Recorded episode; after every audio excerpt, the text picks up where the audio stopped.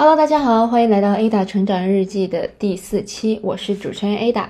嗯，其实这严格意义上来说呢，应该是第五期，但是我把上一期下架了，因为我觉得上一期的闲聊内容呢时长不够长，我还是想做一些比较长时间段的播客内容给到大家，所以呢，这是我们的第四期。好，今天我们这个主题呢讲的是建立好自己的围墙，如何屏蔽他人生活，过好自己的日子。其实我相信大家对这个话题并不陌生啊，就是之前呢，我也有看到很多博主，包括呃一些 vlogger 他们讨论，呃怎么关于屏蔽一些社交媒体，呃减少一些跟他人攀比的这些呃心情情况这种类型的节目。所以呢，这期节目呢，主要是想来跟大家讨论一下关于一些社交媒体的内容，啊一些攀比心以及如何建立好自己的围墙。啊，保护自己受到一些有毒的一些社交媒体的内容侵犯。好，首先呢，第一个话题我想跟大家聊聊的就是嫉妒心。其实我觉得嫉妒心这个事情就是，呃，人皆有之，就是每个人他心里多多少少都会对呃身边的人或者是更远的人有一些嫉妒。呃，举个例子，就是我自己呢，从前就是自己觉得自己是呃这个圈子里面最秀优秀的那一个人。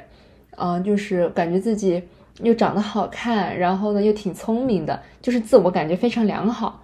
然后等我到出国之后呢，我就发现，呃，自己并不是最优秀那个人，就是还有更多更优秀的人，更多好看的人，呃，更多有钱的人，然后更多聪明的人，我就会自己感觉到自己并不并不如之前的自己，所以我就会产生那个嫉妒心。其实很多时候呢，我并不能分清自己是在羡慕别人还是在嫉妒别人。但是呢，在中国的这个思想里面，羡慕呢就是更多是一个正义的词，然后呃，嫉妒呢就是一个非常负面的词。所以呢，大家总是听到嫉妒就感觉这个人的心眼非常坏。其实呢，我是想跟大家来聊一聊嫉妒心这个东西。其实我觉得嫉妒心这个。嗯，并不能说是非常坏的一个词语，但是就是如果说你因为嫉妒对别人做了很坏的事情，我觉得这个就不可取。但是你心里嫉妒别人，我觉得这个是非常非常正常的事情，我也觉得这个非常值得拿来讨论。就我希望大家不要因为自己觉得自己在嫉妒某个人，就觉得自己那个呃这个行为是不好的。其实我觉得这个是很正常的事情，但是我们怎么去看待这个事情，就是我们需要所学习的一个东西。嗯，我前面提到了，说我以前觉得自己是很优秀那个，然后出国之后就发现有各式各样的人，就是那个自卑感有时候就会一下子上来。但是其实我这个人，嗯，并不是一个很会自卑的人，就是我，但是我很爱跟别人比较，有时候，特别是在十几、二十出头那那段时间。就是看到别人拥有好的东西，然后自己也会想拥有，就是特别会想攀比物质。就比如说，呃，看到别人买了奢侈品的包，自己也想买。就即便自己的消费能力没有到那个水平，自己也会想攒钱去买包。嗯，我其实现在不会去批判我以前这个，呃，攒钱买奢侈品这件事情是好是坏。但是如果换到，呃，让我在时光倒回去。我就不会那么做了，因为我现在就更加呃，可能是拥有过之后，我才了解到这个东西对我来说，并不是说我非要不可，可能也就是拥有过之后才会有现在这样一个心态。但我非常能理解，呃，一些女孩子，嗯，想攒钱买买一两个好的大件儿给自己，这个我非常能理解。但是现在的我呢，就会更加推崇说，把这些钱自己存下来。然后呢，等到自己的消费水平能够无所谓的去买自己喜欢的东西的时候，这个时候我才会比较推荐大家去消费这一些呃奢侈品，因为其实奢侈品这个概念呢，我觉得一开始它出来的时候，它主要就是面对于高收入群体，呃上层阶级的人，所以说如果说我们普通人或者说还是学生。啊，是需需要通过存钱、攒钱、攒一段时间才能够消费得起的话，这时候我觉得大家需要重重新审视一下自己是不是真的很喜欢这个东西，还是说单纯的呃因为面子、因为一些社交的需要才需要购买这个？就是我们需要了解到这个东西是不是真的能够让你非常开心。就如果说，呃，我们现在是打工的人。嗯，刚开始工作，但是呢，你就非常非常想要一个大牌的项链。好，你努力工作很久，给自己买到，这让你真的非常开心。这个我觉得，嗯，还是挺好的，因为你是靠自己的钱自己赚来，然后自己买。但如果说你是因为看到身边的同事都有，然后大家都会去聊最近买了些什么东西，你想加入他们这个群体，这个时候再去做这样的行为，我是觉得其实，呃，其实是非常没有必要的，对。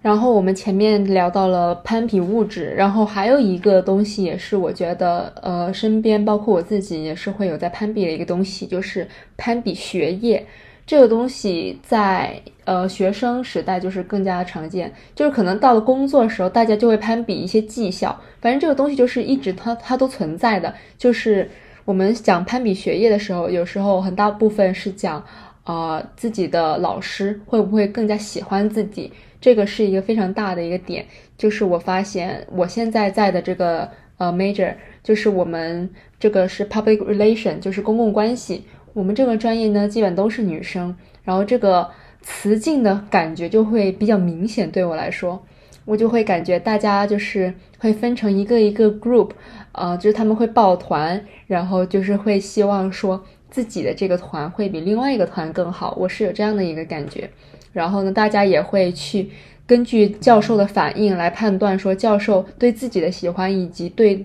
自自己的那个竞争对手的喜欢是多少，从而来进行这个攀比。就是这个攀比并不是说非常显性的，就是大家能都能感觉到的。但是我们能感觉到是一个暗暗在较劲的过程。所以呢，这个东西我觉得，呃，无可厚非。其实我非常能理解，因为我也我自己也会有这样的一个攀比学业的一个心态。但是我是希望，这个东西能促进大家都正向的往更好的地方走，而不是说，就像我前面说的，非常阴险的给对方使绊子，这种我就觉得不太好。就如果说你们这个，呃攀我们这个攀比学业的氛围，就是我就希望能够强过你，然后我就更努力学习，就这种我觉得还可以。但这种就是从攀比变成了互相大家都在卷，但是只要不要卷得太过分，我都是觉得可以的。然后说到这个攀比学业呢，我就想到我上个学期遇到的一个同学，她是一个台湾来的一个女生，我们就叫她台妹吧，因为我在我的小号上有发过吐槽她的事情。她就是跟我一个小组，我能很明显的感觉到她是在跟我暗自较劲的那种女生，就是，呃，她长得也还可以，她长得挺好看的，然后。但是她之前并不是学公共关系这个专业的，他是研究生才学这个专业，所以呢，我跟他一个组，我能感觉到他在学业方面他是不如我了解的多，因为我在本科就开始学习这个专业了，所以呢，我们在一起做一个小组的东西的时候呢，他就很明显的他会抄我的一些 idea，我的 campaign，他就完全就是。我已经在提醒过他好几次的情况下，他依旧是抄我的，抄我的一些想法，所以我就不是很能理解。因为，呃，我们这个教授说了，我们这个小组每个人都要提出一些不同的方案，但如果他跟我做的一模一样，这很明显就是，就是反正到最后都是得改。为什么我们自己小组内先不能先改好呢？所以这是让我非常不理解的，并且我能感觉到他是属于那种，呃。他喜欢跟聪明的人在一起玩，喜欢跟教授喜欢的人在一起玩，就是，呃，这个感觉让我很不喜欢，就是让我感觉他有一点那种，呃，很喜欢去攀附在别人身上的感觉吧。他就喜欢加入别人，然后看看这些人给能给他带来什么利益。所以说，我觉得这个大家也是也是需要说，在现实生活中一定要擦亮眼睛看人。前面我们聊到了一些攀比物质，还有攀比学业。其实我觉得大家在生活中真的能攀比的事情有非常非常多。嗯，就除了这两个，我还有见过，就是大家会攀比一些家庭的环境。这个环境并不是说家境如何，呃，家庭背景如何，而是更多的就是一些呃家庭的氛围。因为呢，我是有见过一些人，他们在自己的社交媒体上去发。一些关于自己家庭氛围非常和睦的一些呃一些贴文吧，就是这种呢，我感觉到就是如果你发给对的观众看，它是一个非常好的东西，大家就觉得啊，你家氛围真的很好。但如果呢，这个观众是家庭氛围并不是很好的人，他就会感觉到可能会有一些不好的情绪，他可能会嫉妒，然后就会非常的不爽，就是又不理解说为什么我爸妈，呃，我们家庭环境是这个样子的，然后别人家庭的环境又是这个样那个样子的。所以呢，我现在讲到这个，我突然理解到一个点，就是当我们分享一些自己喜悦的事情的时候，真的是呃要学会去找对观众。就当你的观众可能不对的时候，就这些东西，这些分享可能就变成了炫耀。所以我觉得这个是我现在长大之后的一个新的感悟吧。好，我们前面聊到了一些关于攀比的心啊。现在呢，我想聊一聊我们该去怎么样去建立好自己的围墙，屏蔽一些自己可能并不是非常感兴趣的东西，或者说屏蔽一些有毒的东西吧。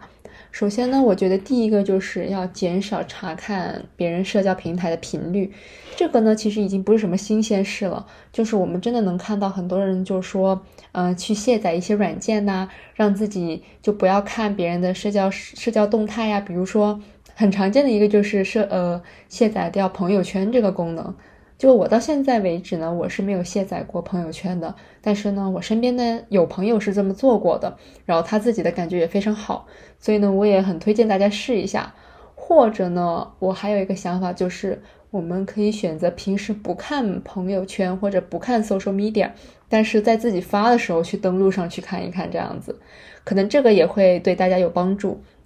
但总的总而言之呢，就是首先我觉得最有效的一个办法就是减少查看社交媒体的频率。这个东西，呃，怎么去减少呢？我是觉得，首先我们得去找到一些新的吸引自己关注点的事情，比如说下载播客。我觉得播客真的是一个非常好的一个手段，去让自己远离一些社交媒体的侵犯。呃，因为我现在是早上一起床，我就会打开播客来听，这个就减少了很多我刷抖音啊、刷朋友圈的一些时间。但我现在还会去上一下 Instagram，我看 Instagram 的频率还是挺多的。但是呢，对于自己一些并不是很感兴趣的人，我会选择去屏蔽掉他们的 story，或者说，当我看到他们的 story，我会产生一些呃羡慕嫉妒的心的话，我可能也会去屏蔽掉他们。并不是说我不喜欢那个人，而是我不喜欢自己看到那个人的生活所所产生的一些情绪，所以这个对我来说是非常有效的办法，我也可以推荐给，我就我就非常推荐给大家吧，包括朋友圈也是，就是比如说你可能生活中你有一个女生，你跟她互相就是就是怎么说呢，啊，就非常合不来，但是呢，你们又可以看到彼此的一些社交动态，这时候呢，你就可以其实可以选择屏蔽掉她，因为。嗯，就是如果你一直看的话，你可能会养成一个习惯，你就是一天不看都浑身难受。所以这个阶段应该是呃越早做越好。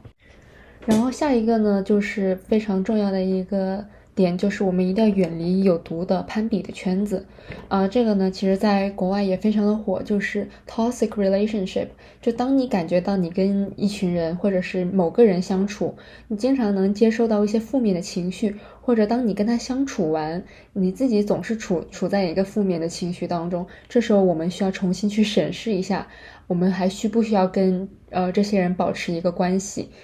嗯，我觉得这个真的非常重要。还有除此之外呢，一定要远离消耗自己精力的人，或者消耗自己精力的事情。我跟大家举个例子，就是我二一年的时候，还是二零年的时候，那时候我就非常沉迷在豆瓣看那种网红的扒皮，就当时有一个组叫相组，好像是，我就很喜欢在那个组里面看自己。呃，以前喜欢的一些网红的扒皮，我也不知道自己出于一个什么样的心态，感觉这个心态就好像想看一些光鲜亮丽的人出丑一样的心态。呃，我现在能坦然的跟大家说，是因为我觉得这个不是什么很很不不好的事情。我觉得大家应该需要诚实的去面对自己一些内心的一些黑暗面吧。我觉得当时自己就是看他们这些扒皮。我就可以就是看几个小时的那一种，就一天就窝在床上看几个小时。就我后面现在回想起来，我真的觉得那个是非常消耗自己精力的一个事情。然后从那以后，我就呃，我就记得我某一天就意识到了，然后我就再也不看了，我也不会去搜任何相关了。就包括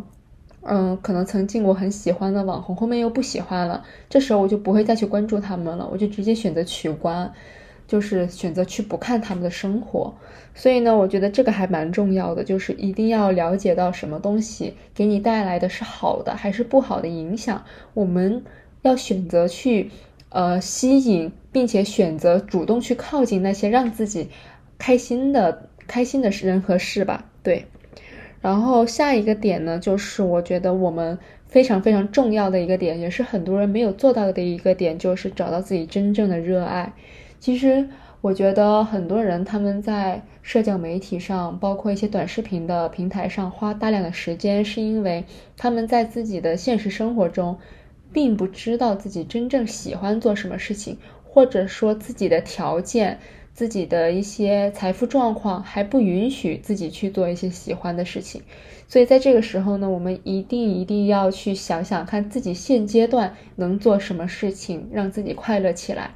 就如果说刷短视频。呃，刷别人的社交动态能让你快乐，这也可以，但是我们一定要合理的去控制这个时间。我是更加，因为我健身嘛，所以呢，我还是非常推荐大家要到呃户外去走一走，或者把时间花费在健身房上，因为我觉得健身真的是一个非常，嗯，就是当你没事干，你都可以去做的一个事情。而且当我们合理健身之后，我们带来的都是。更多的都是益处，我不知道大家有没有刷到最近那个贾玲减一百斤的那个，我当时看真的非常震撼，因为我练了现在快三年多了，然后人家是一年的时间，她不仅减重了，她还把肌肉给练起来了，所以我是觉得我很佩服这样的毅力，但我并不知道她喜不喜欢做这样的事情。但是我觉得他非常有毅力的想去改变自己，让自己成为更好的人。我是希望说，二零二四年哈，更多更多的人能够加入到健身这个行业。这也是我在课堂上经常跟同学、跟老师讨论的一个事情。当我在做一些 campaign 的时候，我做一些广告策划的时候，我都会把呃这些想法往健身这方面靠，是因为我真的很想去推崇这个观念，就是。就是让我们下一代的人更多的，尤其是亚洲的孩子，整个亚洲，我希望整个亚洲的人都能更多的去，啊，把自己的时间花费在打造自己的身体上，因为我真的觉得身体强大了，会真的能给你带来很多自信。当然，除了健身呢，还有一些别的事情也可以呃去做，比如说徒步啊、画画呀，还有比如说我现在在做的就是做播客。就是这件事情，呃，就是我感觉我是真的很喜欢，然后我就会去做。然后我做的是，我做的过程当中，我就不会去想一些乱七八糟的事情，嗯，而且我也很还很推荐大家在做这些自己喜欢的事情的时候，把自己的手机打开成健身模式或者勿扰模式。我现在一天大概有。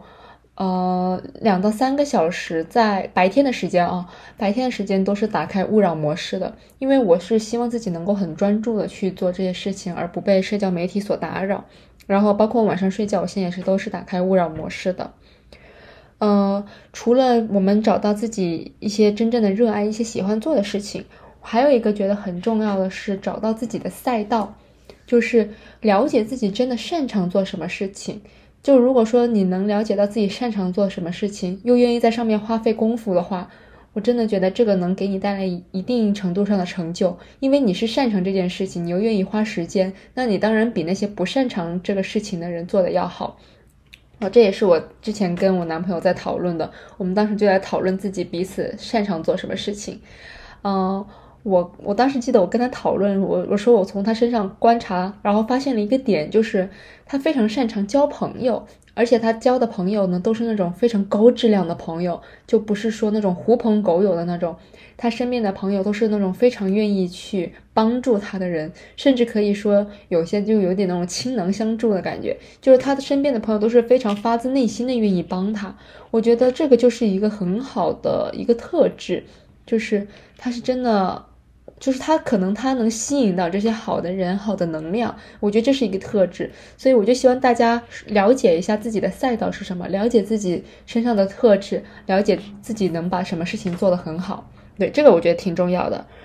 除了这个呢，我还有给大家推荐一个，就是看纪录片。我本身呢，真的是一个非常非常非常喜欢看纪录片的人。就是我看过各种类型的纪录片，时尚的纪录片啊，环境的纪录片，人物的纪录片，啊，包括一些公司的纪录片，一些骗局的纪录片。就是我看过一些，嗯，各种各各样的纪录片。我觉得纪录片真的是一个很好的一个休闲的方式。就首先，我们又可以从中学到一些东西。其次就是，我觉得它真的非常有趣。就是很多人可能觉得纪录片是那种非常枯燥无味的，但其实并不是，有非常多真的很值得推荐大家去看的纪录片。如果大家感兴趣的话，我可以呃发在微博上，或者是在评论回复大家。你们可以啊让我推荐一下。就是我觉得看纪录片有一个很大的帮助，就是能让我看事情的呃视野更加开阔了。然后我又能学到一些东西，就让我自己心里是有一个非常大的满足感，呃，所以呢，我也觉得这是一个非常好的办法，去建立一个自己的围墙，并且加强一个自己的一个知识储备吧。对，然后我们前面聊到了去怎么远离有毒攀比的圈子，又聊到了怎么去找自己热爱的事情。啊，我们第六个需要哦，不是第六个，我的笔记上面写的第六个，就是我们下一个需要了解到的事情，就是我们应该要意识到有哪些差距是我们短期内没有办法抗衡的。这个我觉得我很大程度上是在说的是一些金钱的差距，啊，一些家庭背景的差距，就是有些人他可能攀比，他是觉得凭什么别人生来就有这些东西，但自己就没有。嗯，就会去感觉命运很不公吧。但其实我觉得，我需要告诉大家一个残酷的真相，就是这个人的一生其实很大程度上都是运运气这个运来决定的。就是我们努力当然也是占很很重要的部分，但是运气占的部分是更多的。这个是我呃之前在网上看到的一些，但是我自己感觉这个运确实很重要，所以就。我们也就聊到了为什么要远离一些有毒的圈子，就是因为我们需要建立好自己吸引正能量、正运的一个一个一个怎么说一个氛围吧。就是我们一定要去做一些让自己开心的事情，然后跟自己开心的人。啊，跟自己能让让能让自己开心的人在一起玩，然后这个圈子给自己带来都是一些正能量。这个总的来说是让你的运气都往上增加的，我觉得这个是非常重要的。但是有一些差距是我们暂时没有办法去抗衡的，因为这是呃人家上一代就已经积累下来的财富，所以呢，我们靠。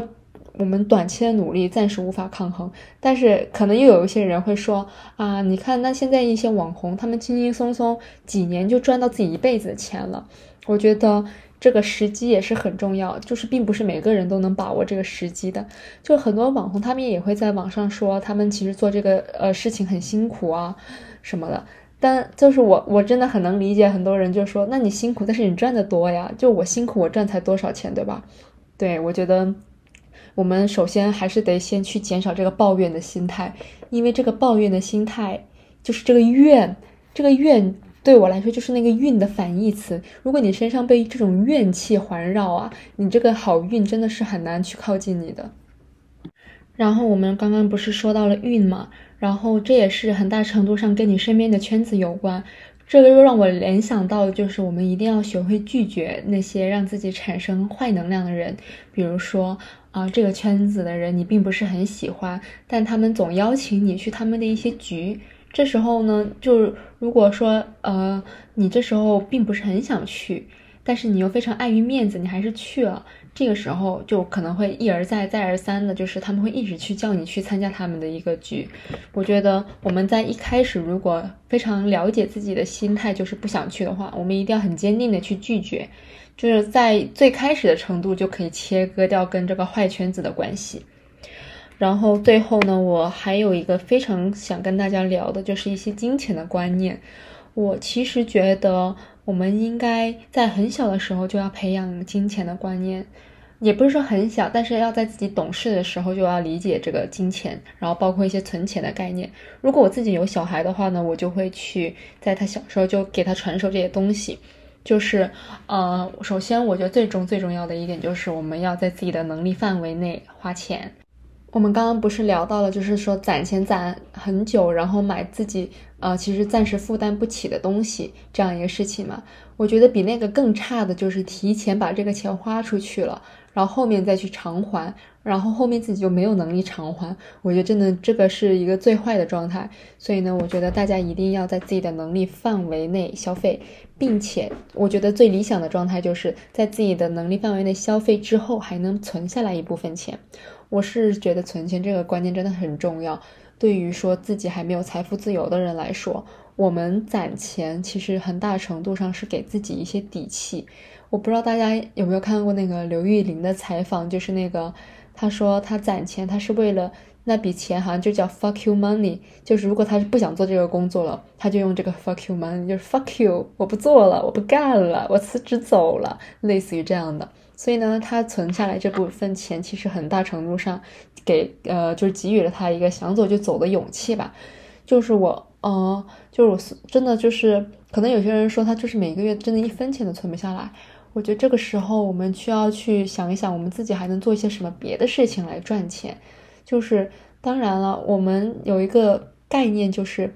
相比起存钱哈，我们更应该去花时间去研究怎么赚钱。我觉得这个观念是非常对的。就如果你一直绞尽脑汁的从自己的生活呀、开支里面去节省那个钱，到就是可能自己存下来也不是很多，我们这时候就可以去想想还有一些什么副业能做的。我自己呢是觉得我以后工作的话，我还是想有一个副业的。我打算。我现在我还没有跟很多人说过，但是我其实打算我的副业是做健身方面的东西吧，比如说健身教练以及一些线上指导，可能这样。然后我是有考证的打算，